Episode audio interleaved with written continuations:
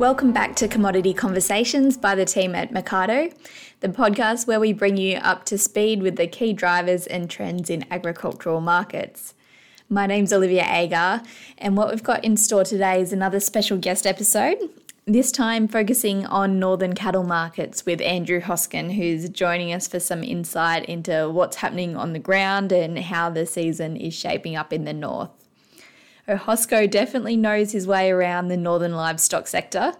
He's spent over 25 years as Elders Northern Zone livestock manager for New South Wales, Queensland, and the NT.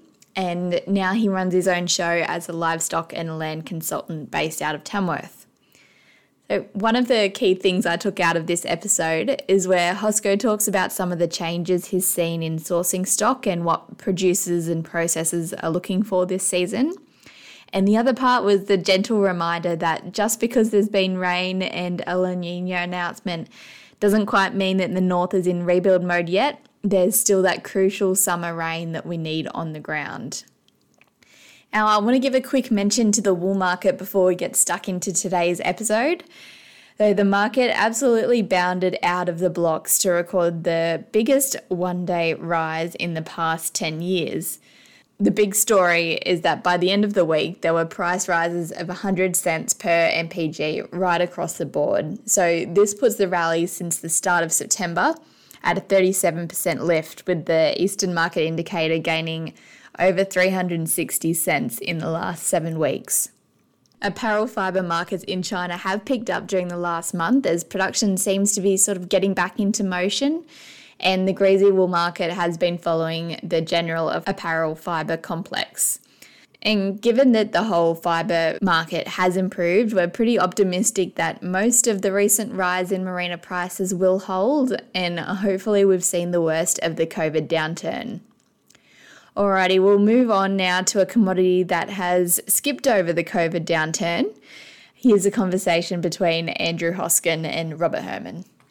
Well, thanks for the introduction, Olivia. And it is a really exciting conversation today because I'm talking to Andrew Hoskin, or although to me he's Hosco, and uh, we do go back a long way.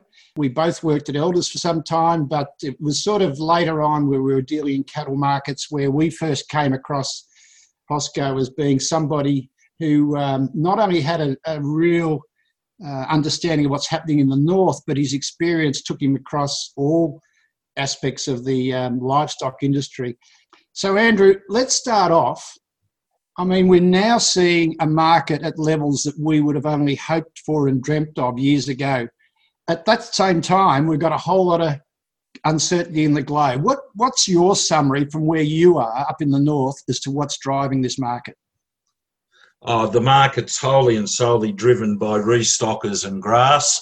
Um, we've had a number of years of dry, as has most of uh, Australia, and uh, it's uh, very much driven by uh, numbers and volume, as all supply and demand. And uh, uh, the numbers aren't there across a huge area. We've had a break that sees some areas um, having phenomenal feed and season, and producers just haven't got the stock.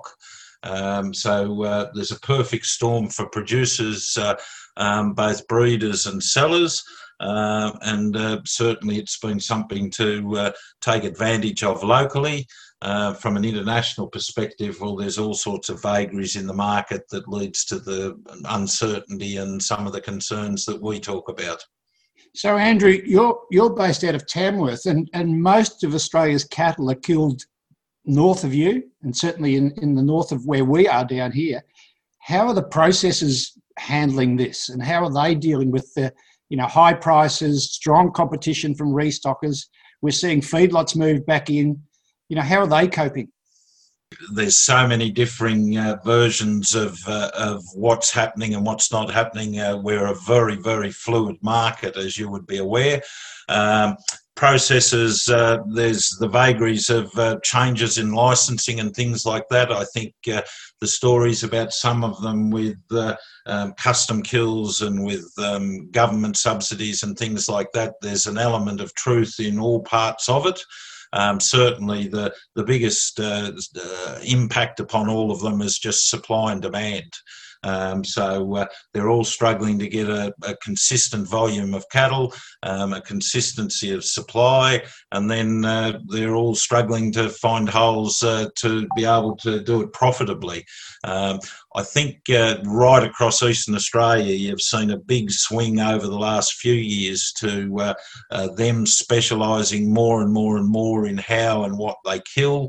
You're seeing a lot of branded product and a lot of um, specific uh, specifications, sort of, of cattle uh, as they come through. And there's certainly been some great opportunities for producers to take advantage of that as they go through.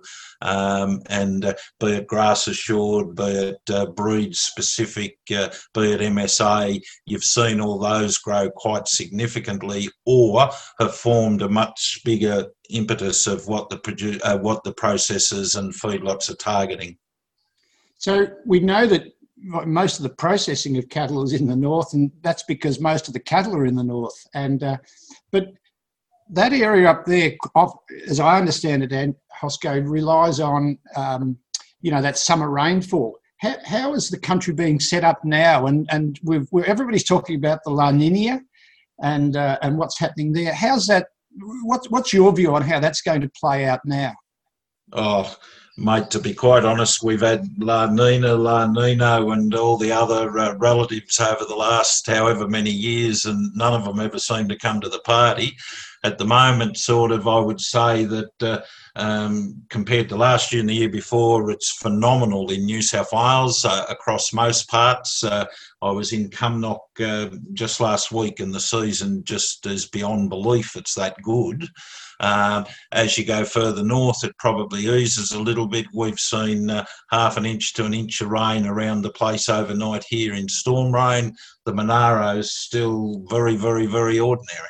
Um, as you move up into Queensland, sort of, it's very poised. You'll see parts of the southeast quite good, but uh, the central and then the west and the far north, there's patches that are still very, very ordinary. Um, they, as you've said, the big numbers that have been up there, they've had continuous sell down in the west and the north for for some time now, and that certainly hasn't stopped. Um, restockers, uh, I've never seen more new operators operate over such a wide area as we've seen the last 12 months. You've seen uh, southern operators move into Queensland, then into the north, then into the territory, and now you're seeing cattle coming backwards and forwards quite regularly from Western Australia and the far north. Uh, restockers uh, and and the proactive agents in particular are really doing their homework and uh, casting over a wide area to take advantage um, and to try and find stock that they can get a margin out of for any of the fatteners. That's one of the challenges for traders in this high market because you know it means there's uh, you know buying cattle is risky and it's and it, and it can be risky and there's higher anxiety, I guess. But if you're a, if you've got breeding cattle, I mean these this is the time to be in it, and I suppose you're seeing that in the north that these breeders who have um, you know, got through some of the tough times will be trying to position themselves to take advantage of what looks like, you know, some good times for, for, for some period ahead of us. Certainly, uh, across New South Wales, across Queensland, uh, you'd still like to see uh, um, a, a, a, summer, like a, get a good wet in the north, and they can start to rebuild. Um, that certainly hasn't been the case yet, but uh, price wise and everything, anyone marketing uh, um, is taking huge advantage. And now you're seeing that come back into your females and uh, uh as people try to rebuild. Uh, you know, you're seeing cows and calves and uh, female cattle selling particularly well um, as people try to rebuild after the last um, couple of years. Um, now that's going to be ongoing. In some places, you've seen uh, uh, fatteners or, or traders uh, um, that have sold down two and three years of, of uh, marketed stock. Um, you know, they've sold their bullocks, they've sold the next cutters, heavy feeders, and then in some places they've sold off the weaners and then the cows. That's not going to change overnight. Um, and some huge numbers in parts of uh, northern Queensland that uh, uh, you're still seeing the processors complete. You're seeing the live export come in, chasing numbers uh, to go out of uh, principally Townsville now.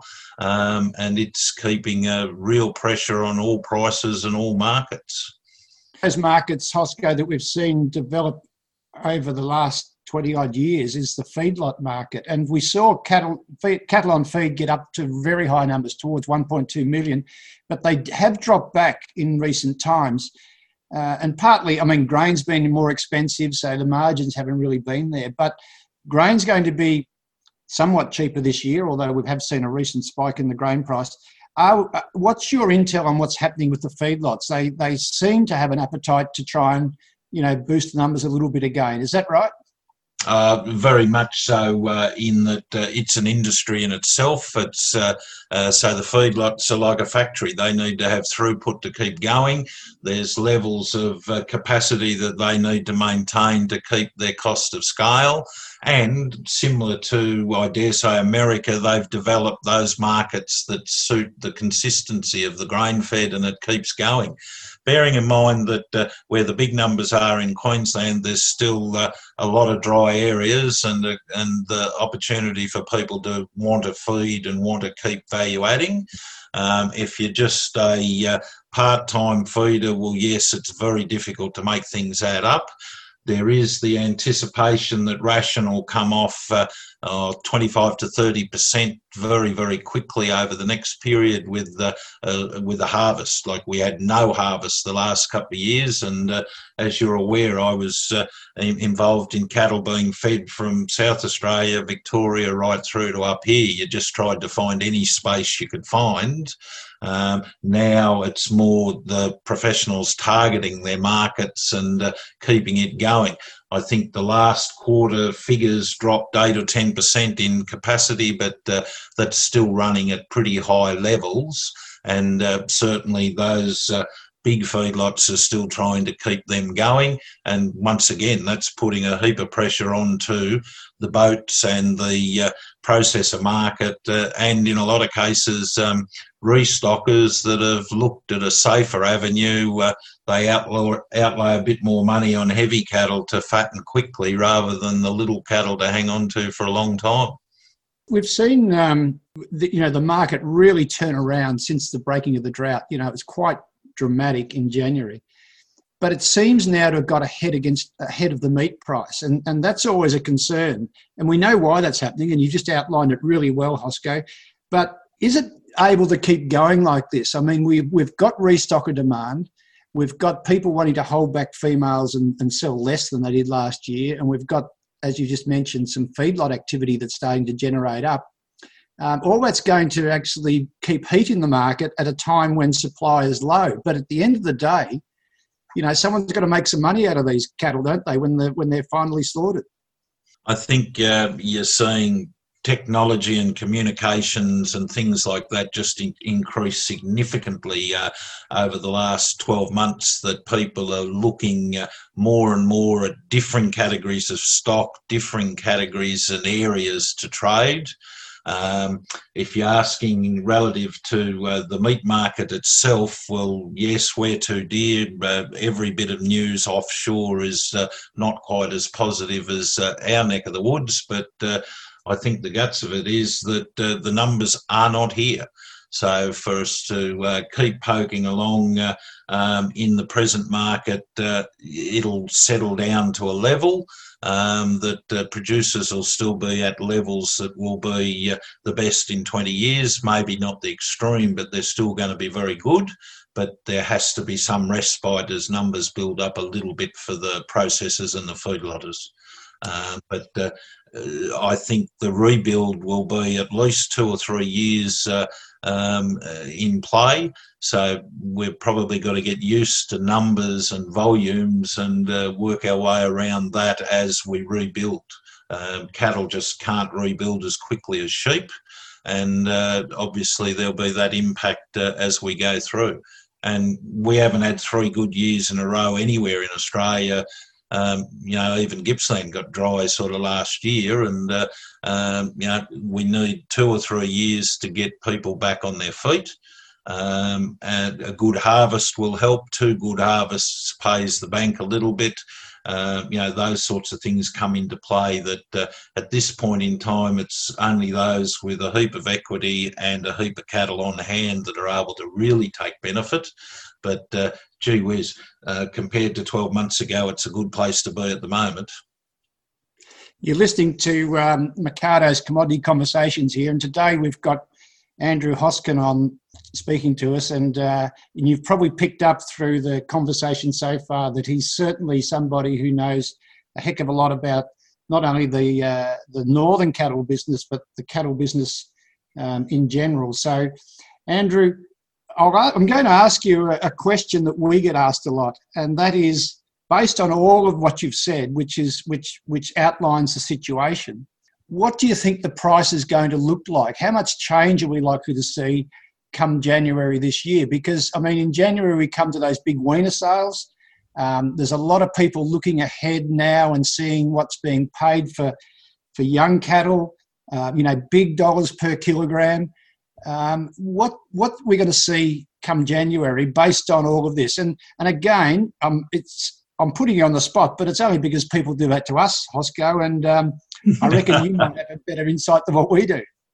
Oh no, no, no, that's okay, Robin. Uh, uh, the, the, two things I say to people is uh, is the question you're asking is about the future, but so much of it's based on the past.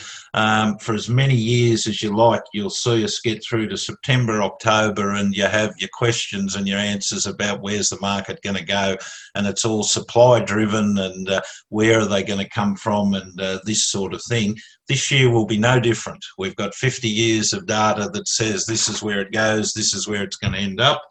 Uh, I think the big vagaries of we've seen the biggest drought in history. We've had COVID impact upon all the plants. All these sorts of things come into play that you put a value on those. But the, the truth of it is, is 50 years is a bit hard to get away from. The market will settle down to a level, but the numbers aren't there. So uh, people going into it will uh, see strong markets. Um, the areas that are particularly good that uh, you know you'll hear the industry talking about well gee they're putting more weight onto the cattle and there'll be a flood of bullocks out of Gippsland or out of New South Wales the thing is the big numbers of cattle uh, in Queensland and that haven't rebuilt you could kill all the cattle in Gippsland or all the cattle in uh, in uh, central New South Wales, and it's not as though that's going to keep a plant going for 12 months of the year. So uh, we're seeing a, a significant difference uh, in season, but it's still very area orientated. Um, so like it's not as though it's the whole eastern seaboard. Uh, I, I, personally believe that uh, um, uh, we're going to see it be reasonably consistent. It'll settle down to a level that sort of there's a, a playing field that both parties can operate. I've got no idea what's going to happen in China and the US. Uh, we've got elections uh, in a few states. We've got differing laws with the abattoirs that's had an impact, be it Victoria or, or Queensland or uh, certainly offshore. So uh, um, basically, you set the, the basics on what history tells us and then try and allow a little bit for that bit in amongst it. Uh, for producers, well, yes, weight wins females are always a safety valve. Um, right across the world, uh, your big key markets are going to be uh, your 85, 90 CL into America and into those sorts of places. So you follow that probably more than the, the pretty black cattle into the feedlot. Um, but uh, at the end of the day, I think producers are going to have a pretty good time of it for the next two or three years even if it is at a little bit of a lesser level than what we've seen the last six months.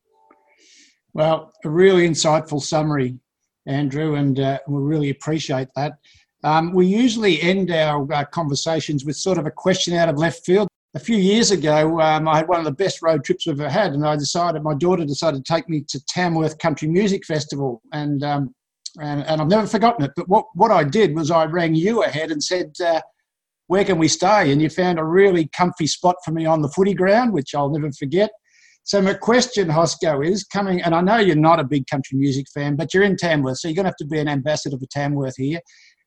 What's the best act you've seen in Tamworth Country Music Festival, and why were they one of the things that you remember? No, mate. As you've said, I'm not the most musical and uh, and that, but uh, I can highly recommend that uh, everyone has to come and see a festival. It really is worth coming to see. Um, there is anything and everything uh, that's been at them. Uh, I find, uh, and a lot of people would be familiar with um, turbulence and the bush poetry, but uh, Murray Hartin uh, would always do a show called The Naked Poets with a number of uh, similar people that they'd hop up at the golf club and put on a show, and I just found them to be hilarious very, very in touch with the bush. He's done some quite moving poetry about the drought and uh, and uh, depression, and right through to some hilarious ones such as turbulence and those sorts of things. So it's great to see. I know I've made the comment in the past uh, about how many varied programs and uh, and shows there are. The funny thing is, over the years, uh, a couple of the best ones I've ever seen were Russell Morris uh, uh, and the Brewster brothers from uh, from the Angels both did a country show uh, at different times up here, and they were brilliant. Um, you know, Paul Kelly came through many years ago and did a country show, and people just wouldn't imagine those sorts of people uh, at a country festival. But you've got them in amongst all the uh, the others that. Uh, um, yeah, it, it's well worth travelling for everyone to come and see. I think that's a that's a really strong point, Hosco, and uh, and I'd endorse what you said, and and that bit about it being a bit more diverse than just country. I can remember the first show we saw the year we went there was um, the John Butler Trio, and uh, my daughter couldn't believe that she could actually get so close to someone so famous in a in a small hall, and it's just wonderful. And and look, you were very generous in in helping us out and looking after us. You've been very generous today, Hosco. We really appreciate it. Thank you very much for your insights. It's been great to talk to you, and uh, we wish you all the best for the rest of the year. No, thank you very much, and all the best to all your producers and listeners. Uh, you do a wonderful job with all your information and market knowledge. Thanks so much for listening to this episode of Commodity Conversations. I hope you enjoyed it, and if you did, please share it around or leave us a review. Remember, there's plenty more detailed content and analysis on the Mecardo website or if you're looking for more bespoke research, reporting, and forecasting for your business, you know where to find us. Enjoy the finals weekend, everyone, and I'll be back with you next week.